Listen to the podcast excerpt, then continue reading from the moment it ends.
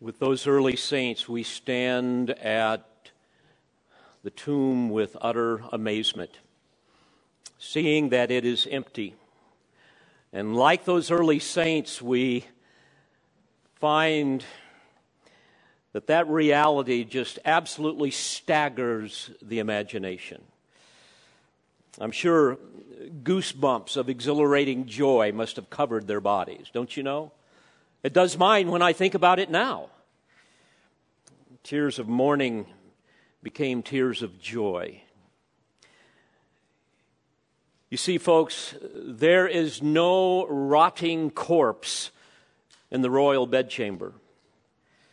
Only the linen, linen wrappings that covered the Lamb of God now lay neatly wrapped on that cold stone.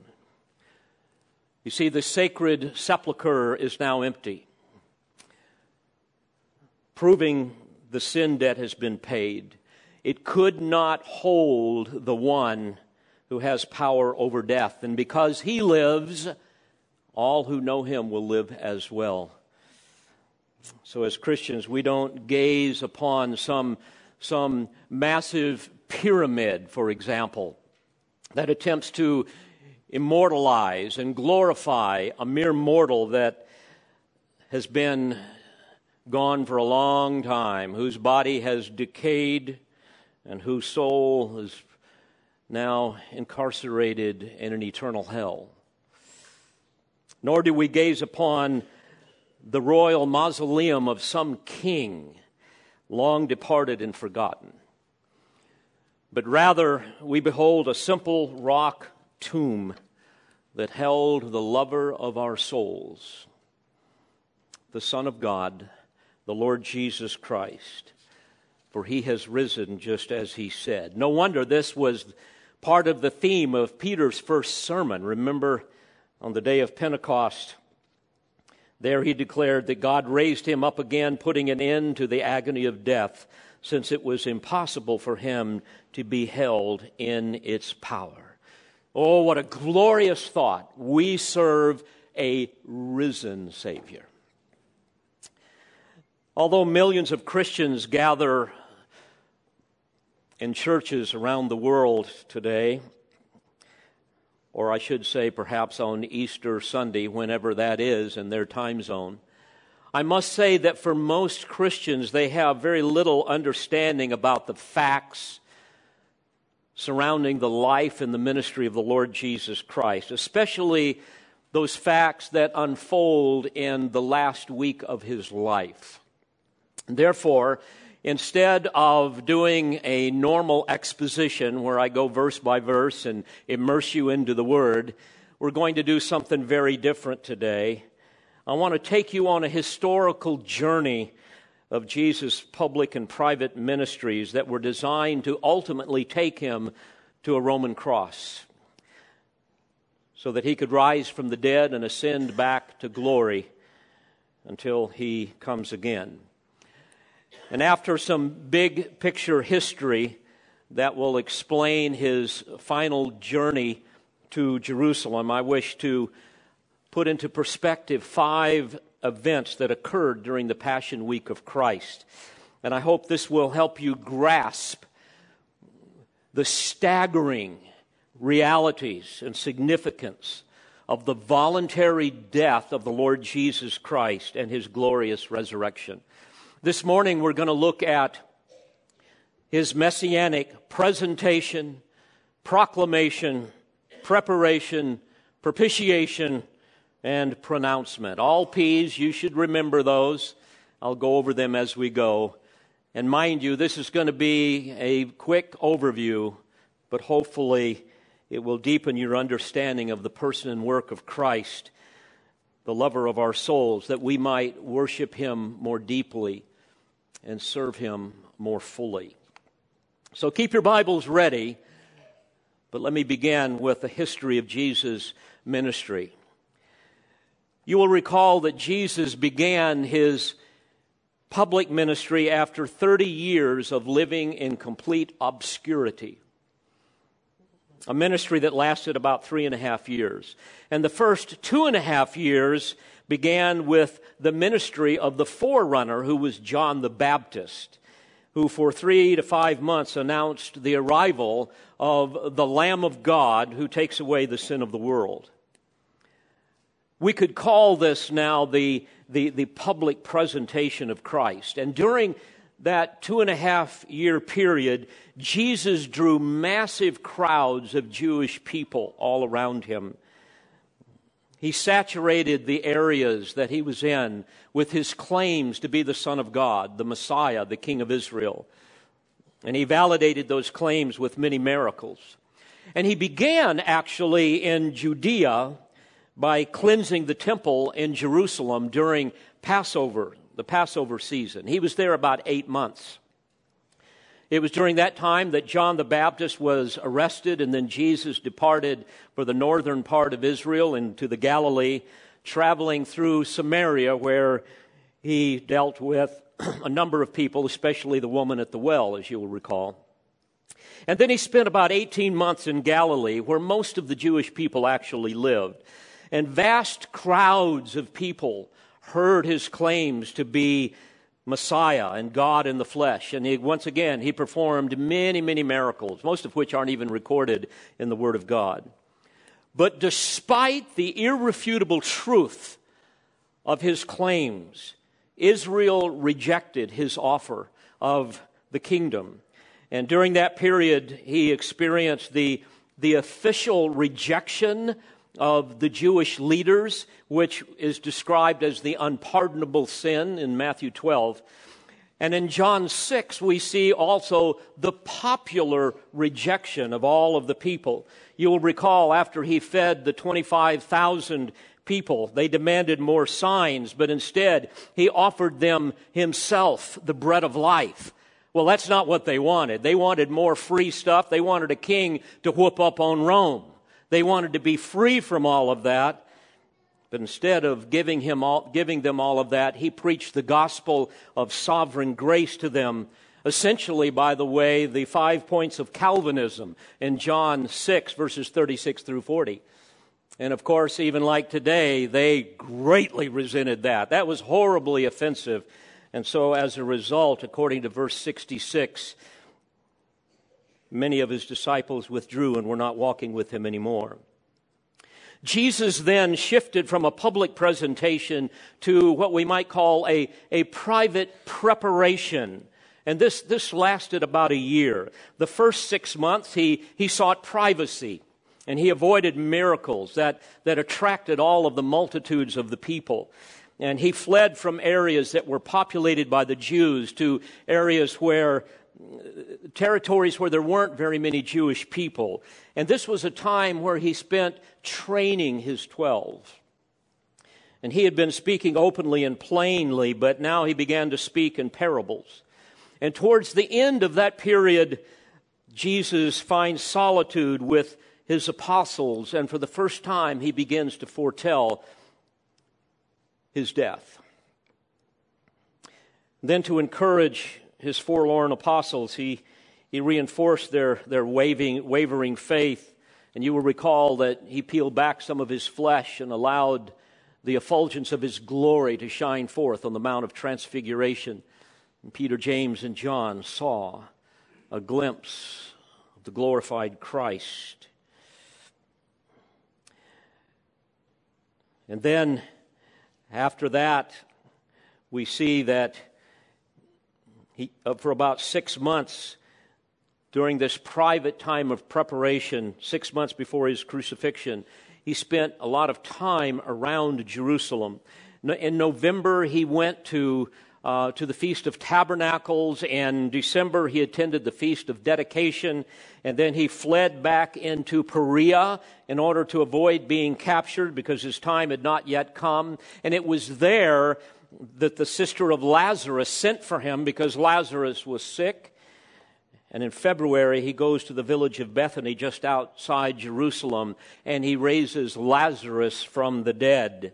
Now, that was about six to eight weeks before the Passion Week, the final week of Christ before he was crucified.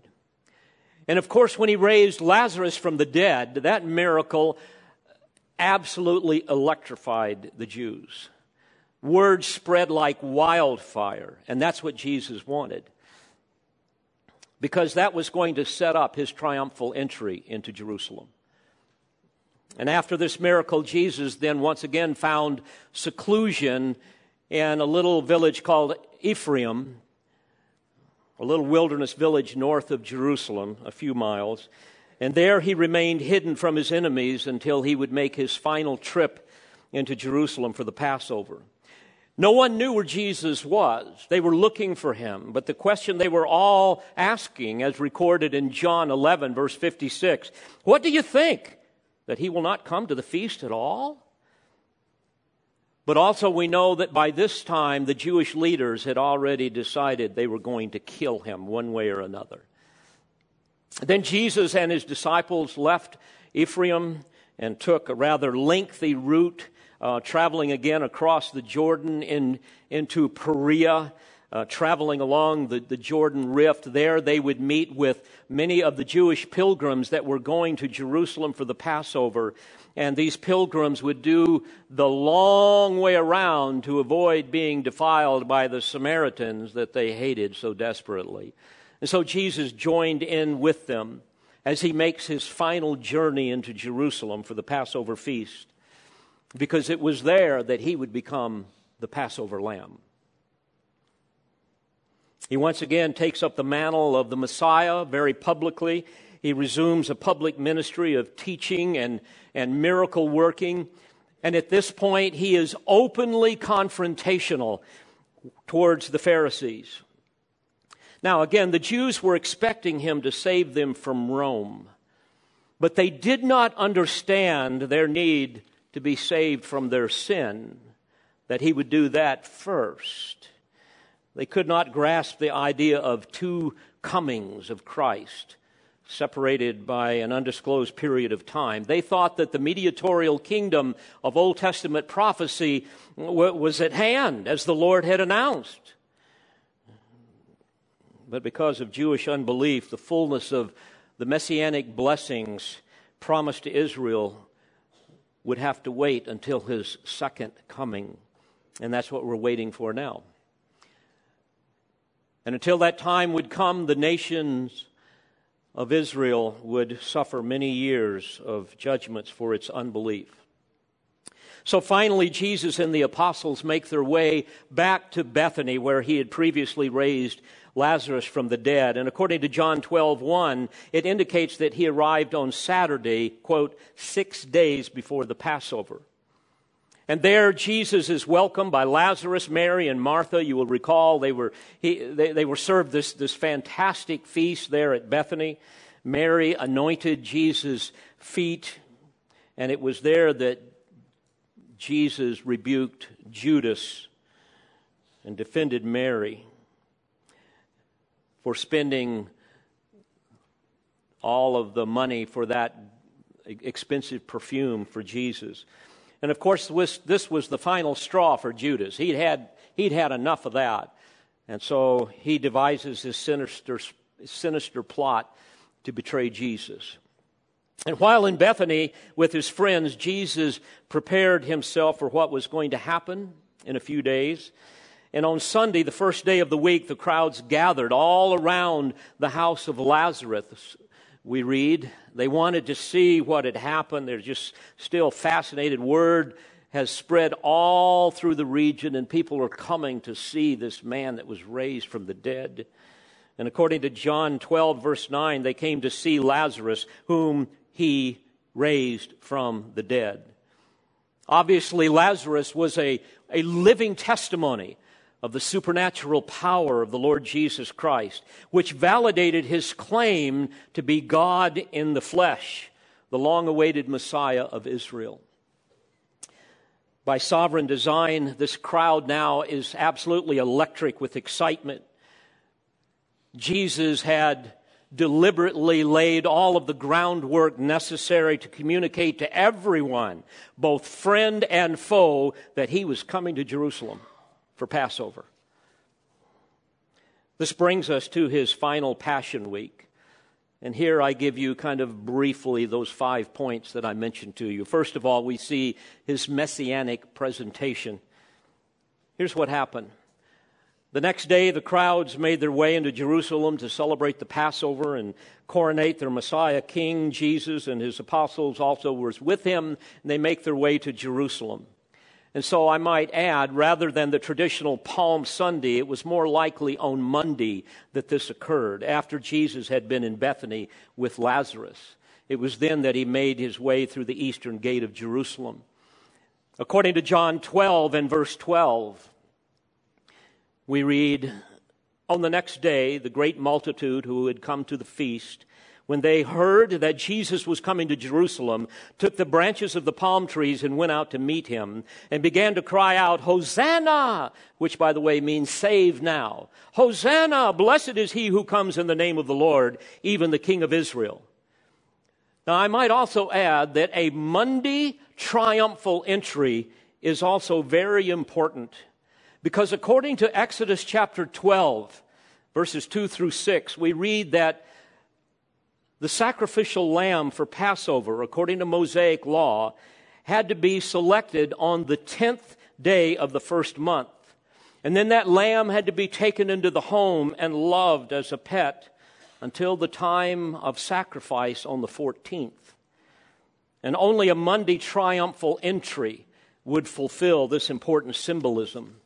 Because the year Jesus was crucified, the 10th of Nisan was on the Monday of the Passover week. And so this would allow the Jews to nationally select Jesus as their Passover lamb and then to symbolically take him into their hearts and into their home and love them as they did. And then, of course, we know they turned against him and they sacrificed him on Friday, the 14th of Nisan. Of course, they didn't understand all of this at the time. Now, this amazing event was by no means a surprise to Jesus. Quite contrary. According to Scripture, it was dis- decreed by, by sovereign God in eternity past. In fact, according to Daniel's prophecy, that had been made some 600 years earlier, in Daniel 9 and verse 25, we read about the very day of our Lord's messianic presentation it was predicted then by the Holy Spirit. 483 years after Artaxerxes decreed to Nehemiah, to Nehemiah, we read that Messiah the Prince would be presented to the Jewish nation on April 10, 30 AD. Likewise, the manner of our Lord's triumphal entry, yet humble entry, I might add, was predicted 500 years earlier by the prophet Zechariah. In Zechariah, Zechariah 9 and verse 9, we read, Rejoice greatly, O daughter of Zion. Shout, O daughter of Jerusalem. Behold, your king is coming to you. He is just and having salvation, lowly and riding on a donkey, a colt, the foal of a donkey. So as the Messiah king approaches Jerusalem, the crowds swell. And they are now in a frenzy of expectation, knowing that their Messiah is coming. And according to Luke chapter 19 and verse 38, we read, Blessed is the King who comes in the name of the Lord, peace in heaven and glory in the highest. And then some of the Pharisees in the crowd said to him, Teacher, rebuke your disciples. But Jesus answered, I tell you, if these become silent, the stones will cry out. But then in verse 41, Luke reveals a very stunning event that puts this whole situation into proper perspective.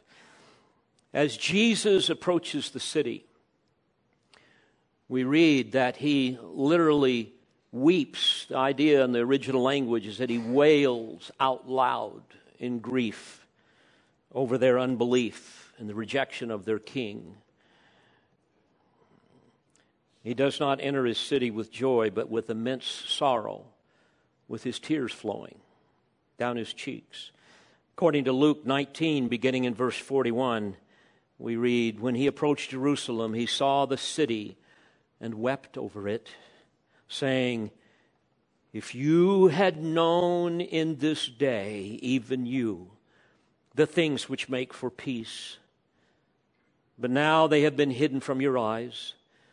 For the days will come upon you when your enemies will throw up a barricade against you and surround you and hem you in on every side, and they will level you to the ground and your children within you, and they will not leave in you one stone upon another because you did not recognize the time of your visitation.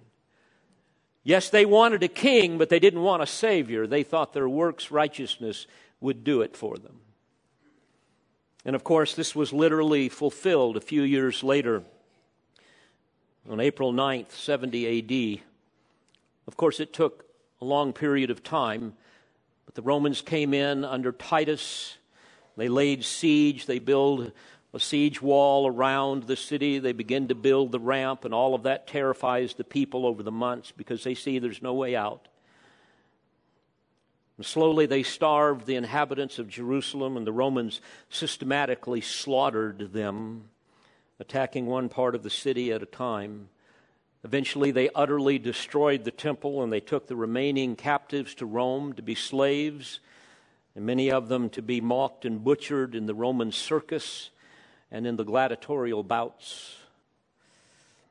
So on Monday, Jesus approached Jerusalem, purposefully voluntarily, obedient to the Father's will, to offer himself officially and finally as the king of the messianic kingdom, exactly as the Old Testament prophets had predicted. But then it's interesting, he returns quietly to Bethany, and then the next day he returns again to Jerusalem. So we've seen his messianic presentation. Secondly, I want you to notice his messianic proclamation. This happened early Tuesday morning. Jesus and the twelve approach the city, and on the way, he curses the barren fruit or, or, fig tree, I should say. He says in Matthew 21 19, No longer shall there ever be any fruit from you. And at once, at once the fig tree withered. And of course, this was symbolizing the judgment upon Israel for they, like the leafy tree that gave the pretense of being fruitful, they were in fact barren spiritually. They did not, quote, produce fruit in keeping with repentance, Matthew 3 8. So he enters Jerusalem. And we know that there were approximately 250,000 plus worshipers and many other people with them. So there well could have been at least a million people. They're preparing for Passover. But what does Jesus do? He enters the temple and he begins to cleanse it. And for two days, he takes over and rules in its precincts. He claims possession of it as the mighty sovereign. And during that time, every stratum of official Judaism verbally attacked him. They did everything they could to embarrass him, to humiliate him in public. But instead, he embarrassed them with his answers. He made fools of them. And he even openly rebuked them for their ignorance of Scripture. Moreover, he pronounced judgment upon them, all who rejected him. And in his last public discourse, he denounced the scribes and the Pharisees in a series of woes, recorded, for example, in Matthew 23. And in his last public discourse, he denounced them and publicly and and they were they, they already wanted to kill him but they didn't want to take him over right then because he was so popular with the multitudes and they knew it, be, it would be risky to seize him on the spot and so Jesus and his disciples now leave the city on Wednesday night. They ascend once again the Mount of Olives, making their way back to the home of Lazarus in Bethany. And at the summit, they pause and they rest and they looked back over the city and view the temple. Many of us have been there. We've seen that view, the temple that built by Herod. And then Jesus said this to his disciples Do you not see all these things? Truly I say to you, that not one stone here will be left upon another which will not be torn down. And then the disciples said, Tell us, when will all these things happen? And what will be the sign of your coming and of the end of the age? And then at that point, we read in Matthew 24 and Matthew 25 what is commonly called the Olivet Discourse, which was his longest answer concerning future things, concerning the destruction of Jerusalem, concerning his second coming, and specifically the, the conditions and the signs that would precede his second coming, the pre kingdom judgments that would fall upon the earth that are paralleled in Revelation 6 through 19 and other passages. So, Thursday afternoon, Jesus and the twelve re enter the city. Now we come to my third point. We see his messianic preparation. Preparation is made for the Passover meal in a private room that they had obtained earlier. It's it, what, what would become the, the Last Supper that we celebrated a few minutes ago. And as evening approached, which was the Jewish Friday, the supper began with a dispute among the disciples over which one's going to be greatest in the kingdom. Can you imagine that conflict among Christian people? Oh my. Can't imagine such a thing. And that was probably precipitated by the seating arrangement that they had there for the meal. That's probably what happened. Jesus rebuked them and he said, The greatest and true leader must become like a servant. And then what did Jesus do? He girded himself with a towel and he took the wash basin and he washed the disciples' feet. And during the meal, you will recall that Jesus exposed Judas as the betrayer and he departs. Of course, G- Judas had already made arrangements with the Sanhedrin to to betray Jesus, an event that would, that would actually take place a few hours later. And now the final drama of, of Jesus' death is set into motion. At this point, Jesus announces his departure, and Peter voiced his undying allegiance and, and devotion to Christ. And Jesus responded that instead, Peter, you're going to deny me three times. The Lord's Supper is then instituted, and after a farewell discourse to his disciple, he, he departs with the eleven for the Garden of Gethsemane. He would go down past the temple, down through the valley, cross the, the brook Kidron, and begin to make his way up the Mount of Olives to the Garden of Gethsemane. And somewhere near the garden, Jesus offers a prayer of, of self consecration and thanksgiving and intercession we read about it in John 17. It's called the high priestly prayer. And as they entered the garden, Jesus left eight of the disciples at the entrance, and he took the quote, inner three with him into the inner recesses of the garden. And of course, we know from Scripture that the sufferings that Jesus endured in the garden were so intense that the disciples couldn't even watch, and there in unimaginable anguish, our precious Savior sweat drops of blood. And three times he said, Father, if it be possible, let this cup pass from me. Nevertheless, not my will, but thy will be done. And then in the middle of the night, as Jesus emerged from the garden, three remarkable events occurred. Judas comes and betrays him with a kiss. The Sanhedrins then come to arrest him he pronounces that he is the great I am, and they all fall, and yet they still come to get him. And then also his disciples abandon him in fear. And we know that only Peter and John followed him at a distance as he was taken to the house of the high priest, Caiaphas. It's still well before dawn on Friday, and now Jesus will undergo a series of mock trials by the Jewish leadership that violated every principle of jurisprudence and justice of which the Jews were so proud. They spat upon him. We read about it earlier. They buffeted him. They would blindfold him and strike him and then challenge him to tell them who it was that did it, if indeed you're a prophet. And yet Jesus remained silent during all of this until the very end when he acknowledged that he was indeed the Son of God. And of course, that was a blasphemy of blasphemies to the Jews. That's all they needed to hear a blasphemy worthy of death. So, just after dawn, Jesus was formally condemned by the Sanhedrin. He was immediately taken to the Roman procurator Pilate, who also interrogated him and said, I find no fault in him. But ultimately, to keep peace among the outraged Jews, Pilate capitulated to their demands, decided to release Barabbas in exchange for Jesus, and then they had Jesus scourged, hoping this would satisfy the Jews. I'll not go into it, but the three kinds of scourgings that the Romans did were horrific, but the worst kind was the one that they did to Jesus.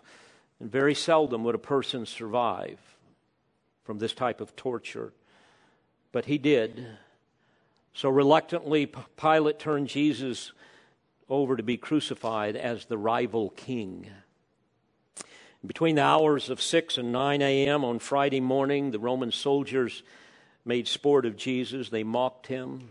And they escorted him to Golgotha, where he was offered a narcotic, which he refused. And there, between two thieves, the Son of God was crucified. This leads us to my fourth point, and that is the messianic propitiation. We read about this, for example, in 1 John 4:10. In this is love, not that we loved God, but that He loved us and sent His Son to be the propitiation for our sins propitiate in the original language, hilasmos, it means to appease or to satisfy or to placate. The Son of God was the one that satisfied or appeased the wrath of God that we should have endured, and that those who reject Christ will endure for eternity. And of course, this all spoke to the literal atonement. You will recall in the Old Testament, in the tabernacle, as, like, as well as in the temple, in the Holy of Holies. No one could, could come near into the inner, sanctu- inner sanctuary that housed the Ark of the Covenant except the high priest one day a year during Yom Kippur, the Day of Atonement. And inside that ark, which was a box made of gold, was the Sinaitic covenant, the Mosaic covenant, the, the law of Moses, the holy standard. And you will recall that above that ark was a lid. And on either side of the ark were the outstretched arms of the cherubim guarding the holiness of God symbolically. And between the cherubs would hover the Shekinah glory of God, the ineffable, dazzling, brilliant light of His presence too brilliant to be seen by fallen eyes. But there was a lid on top of that ark. It was a lid of separation that between the violated law and the holy presence above. And the separation was there because sinful man could never come into the presence of a holy God apart from the shedding of blood that would atone for their sins.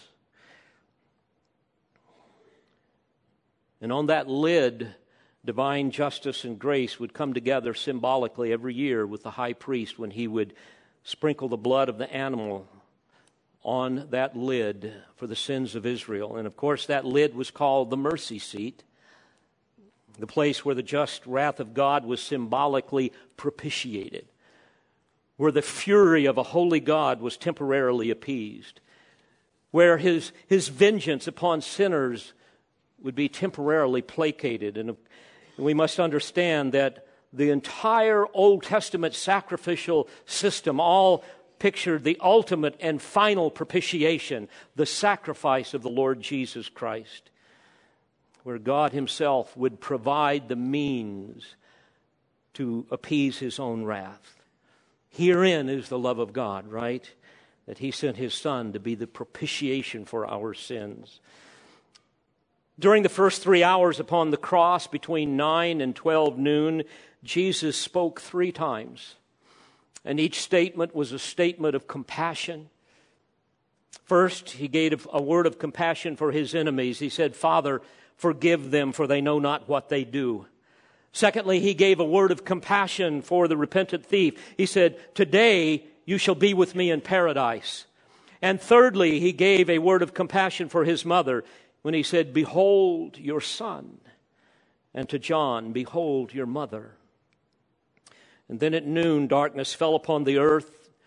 It lasted until 3 p.m., and during this time, Jesus spoke four more times. First, there was a cry of unimaginable anguish of soul as he bore the sins of all whom the Father had given him in eternity past, as he bore them in his body, and he experienced the torture of broken communion with the Father. And then he said, My God, my God, why hast thou forsaken me? And then, secondly, there was a cry of agony when he said, I thirst. And thirdly, a cry of triumph when he said, It is finished. And then finally, a cry of commitment when he said, Father, into thy hands I commend my spirit. And with that, in the darkest hour of history, the Lamb of God exercised his will as he released his soul from his body, which was in keeping with his prior statement recorded in John 10 in verse 17 when he said, I lay down my life so that I may take it again. No one has taken it away from me, but I lay it down on my own initiative. I have authority to lay it down, and I have authority to take it up again. And then at that moment, three miraculous phenomena instantly occurred. The veil separating the most holy place from the Holy of Holies was rent in two from top to bottom, demonstrating that God, not man, did it. By the way, that was a massive veil. It was 60 feet long, 300 feet wide, about six inches thick. We learned that it took about 200 men to move it periodically for cleaning. It was made up of 72 squares with magnificent embroidery. And it was ripped in two, symbolizing that now all those that place their faith in Christ have access into the presence of God. We don't need a priest. And the second phenomena was that the earth shook and the rocks were split. And thirdly, the graves were opened all around Jerusalem. And the Bible says many bodies of saints which slept arose. And then after the resurrection of Christ, these went into the city and, quote, appeared to many. And then before sundown, the Roman soldiers came to break the legs of the victims, but they discovered Jesus was already dead. Nevertheless, they pierced his side with the sword. And then, as they put him into the tomb, the chief priests and the Pharisees wanted a guard around it. We read that earlier. And so Jesus was buried sometime before sundown on Friday. And there his body laid all of Saturday, the Jewish Sabbath. And then just before sunrise on Sunday, the first day of the week, the Lord Jesus Christ was resurrected from the dead. The propitiation was finished, and now we have finally the messianic pronouncement in Matthew 28. Now, after the Sabbath, as it began to dawn toward the first day of the week, Mary Magdalene and the other Mary came to look at the grave. And behold, a severe earthquake had occurred, for an angel of the Lord descended from heaven and came and rolled away the stone and sat upon it. And his appearance was like lightning, and his clothing as white as snow. The guards shook for fear of him and became like dead men. And the angel said to the women, Do not be afraid, for I know that you are looking for Jesus who has been crucified. He is not here, for he is risen just as he said. Come, see the place where he was lying and then go quickly and tell his disciples that he is risen from the dead. And behold, he is going ahead of you into Galilee, and there you will see him. Behold, I have told you. Beloved, herein is the messianic pronouncement that he was indeed who he said he was, the Son of God. In fact, speaking of the divine sonship of Christ Jesus, the Apostle Paul tells us this in Romans 1 4 that he, quote, was declared the Son of God with power by the resurrection from the dead according to the Spirit of holiness, Jesus Christ our Lord. And, beloved, the most irrefutable, compelling evidence that Jesus Christ was indeed the Son of God is seen in his resurrection from the dead. Dear friends, he has risen. He has conquered Satan, sin, and death. And it's amazing to realize that he is coming again, even as he has promised. Remember, he came the first time in humility, the second time he will come in unimaginable glory. The first time he came as a lamb that opened not his mouth, but he will come again as the lion of Judah, just as he has promised. The first time he came as a humble servant, but he is coming again as King of kings and Lord of lords. He came the first time as a sacrifice for sinners. But when he comes again, he will come to judge the nations, and he will be the judge and executioner of all those who reject him. So, those of you who might be within the sound of my voice that do not know Christ, I plead with you as a servant of the Most High God and a messenger of the gospel that you come and see the place where he was lying, and you see that he is not there. The stone has been rolled away. The sepulchre is empty. The tomb is empty. He is not there. And mark my word, if you reject him, one day you will see him, but not as your Savior and King, but as your judge and as your executioner. And so I plead with you to place your faith in Christ. And for those of us who know and love Christ, my, isn't it wonderful to know that because he lives, we too live, right? We too will enjoy eternal life. What a blessing it will be to see even our loved ones who have long departed, and to all be united someday in glory. Folks, I pray, those of you that know Christ, tap into the resurrection power that we have. Remember with Paul, he said that he counted everything to be loss for the surpassing value of knowing Christ Jesus, my Lord.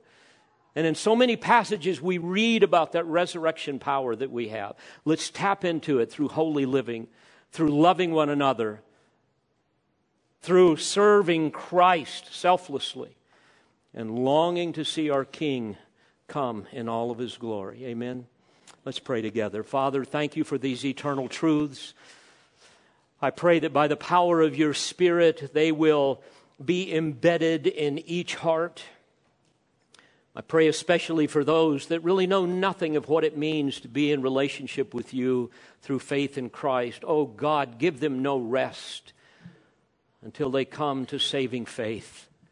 And they too can enjoy the wonder, the miracle of the new birth. And as believers, Lord, use us mightily for the sake of the kingdom.